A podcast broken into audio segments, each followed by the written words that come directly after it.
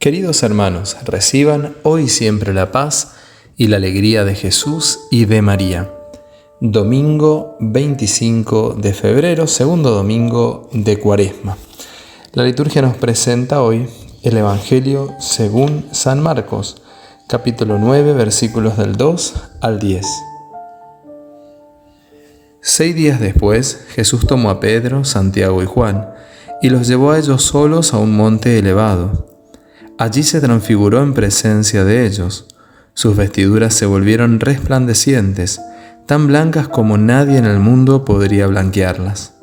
Y se les aparecieron Elías y Moisés conversando con Jesús. Pedro dijo a Jesús, Maestro, qué bien estamos aquí.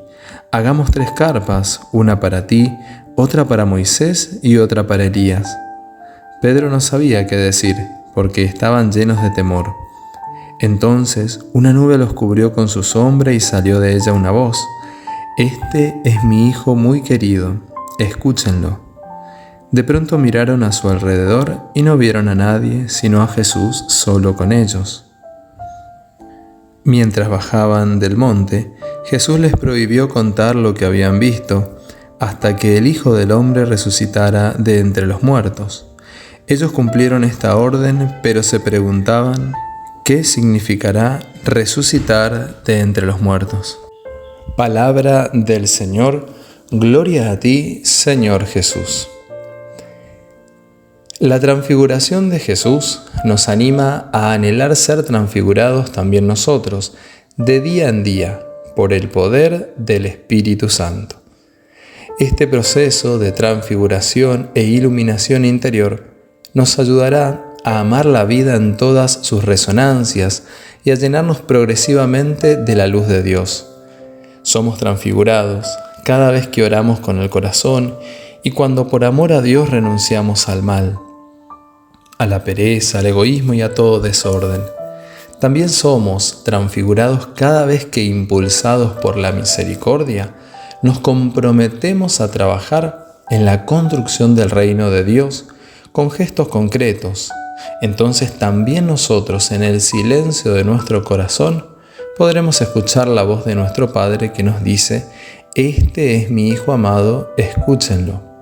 Y también nosotros podremos experimentar el inefable gozo de ser hijos predilectos de nuestro Padre Celestial. Podemos identificar en el Evangelio de este día, en la transfiguración de nuestro Señor, tres momentos. Tres momentos en la vida de un cristiano, de nosotros que seguimos a Jesús. Hay un primer momento que es donde Jesús nos llama, nos seduce, nos enamora, nos atrapa su mensaje y comenzamos a seguir sus pasos. Es el comienzo del discipulado, vamos conociendo qué significa seguir al Maestro. Y luego viene también esta otra etapa, donde Jesús viene a transfigurar nuestra vida, es decir, viene a iluminar nuestras oscuridades y nos lleva al monte elevado, donde es un lugar de crecimiento, lugar donde nuestra fe comienza a robustecerse, comienza a ser una fe más auténtica y verdadera. Y Jesús nos va iluminando, es decir, Jesús va dándonos luz en todas las áreas de nuestra vida. Entonces, cada uno de nosotros va descubriendo cómo responder mejor al llamado de Jesús. Todos necesitamos esos momentos de luz en los cuales podemos de alguna manera vislumbrar un poquito de esa gloria que se nos promete a todos aquellos que seguimos al Señor. Y hay como una tercera etapa que es también cuando ya bajamos del monte y después de haber tenido esos momentos de luz, de gozo, también vamos siendo conscientes de nuestra debilidad y fragilidad, ya que es el mismo Jesús quien ilumina nuestro corazón y nuestra vida. Por lo tanto, también somos más conscientes de nuestra fragilidad, somos más conscientes de que sin el Señor no podemos hacer nada somos más conscientes también de nuestro propio pecado. Y entonces es allí donde nos convertimos en discípulos capaces de anhelar la santidad sabiendo que sin el Señor no lo podemos hacer y somos discípulos que anhelamos configurarnos con nuestro Maestro, es decir, ser como Jesús. Jesús es nuestro modelo, Jesús es nuestro ejemplo, Jesús es el Hijo amado, donde hoy el Padre nos invita a escucharlo. Propósito para esta semana. Con la ayuda intercesora de la Virgen María, Reina de la Paz, propongámonos renovar la confianza en el poder transformador de la gracia de Dios, reafirmando nuestro seguimiento a Jesús con decisiones concretas de cambio y de compromiso solidario. Te invito a que en este momento hagamos juntos una oración.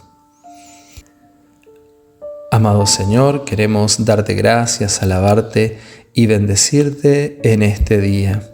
Te glorificamos por tu palabra, te glorificamos por tu presencia, por tu cercanía en nuestras vidas. Espíritu Santo de Dios, ayúdanos a vivir la experiencia de oración y transfiguración de un modo profundo y transformador, como el que experimentaron los discípulos en el monte Tabor que cada vez que descienda del monte del encuentro, que es la oración, lo haga sintiéndome transfigurado por el poder de tu gracia. Queremos pedirte esta gracia para todos nosotros, Espíritu Santo, la gracia de ser transfigurados interiormente y configurarnos con Jesús. También ayúdanos, Espíritu Santo, a hacer luz para cuantos viven en oscuridad que nuestra luz nunca se apague, sino que pueda estar siempre iluminando a cada hombre, a cada hermano que se acerca a nuestras vidas. Que nuestra vida también irradie esta luz que es la luz de Jesús, que es la luz de Cristo. María, Madre de la Luz, ruega por nosotros. El Señor esté contigo y la bendición de Dios Todopoderoso del Padre, del Hijo y del Espíritu Santo descienda sobre ti y te acompañe siempre. Amén. Queridos hermanos, que tengan un muy feliz domingo en familia. Compartirles que en nuestro canal de YouTube, a partir de las 11 horas, tendremos alimentados con la palabra de Dios y también agradecerte por interceder por cada uno de nosotros en esta misión de estos días aquí en Capitán Sarmiento, también por el Congreso de María Reina de la Paz, donde han estado Padre Gustavo y Padre Diego allí en Medellín. Que el Señor te bendiga y será hasta mañana si Dios quiere.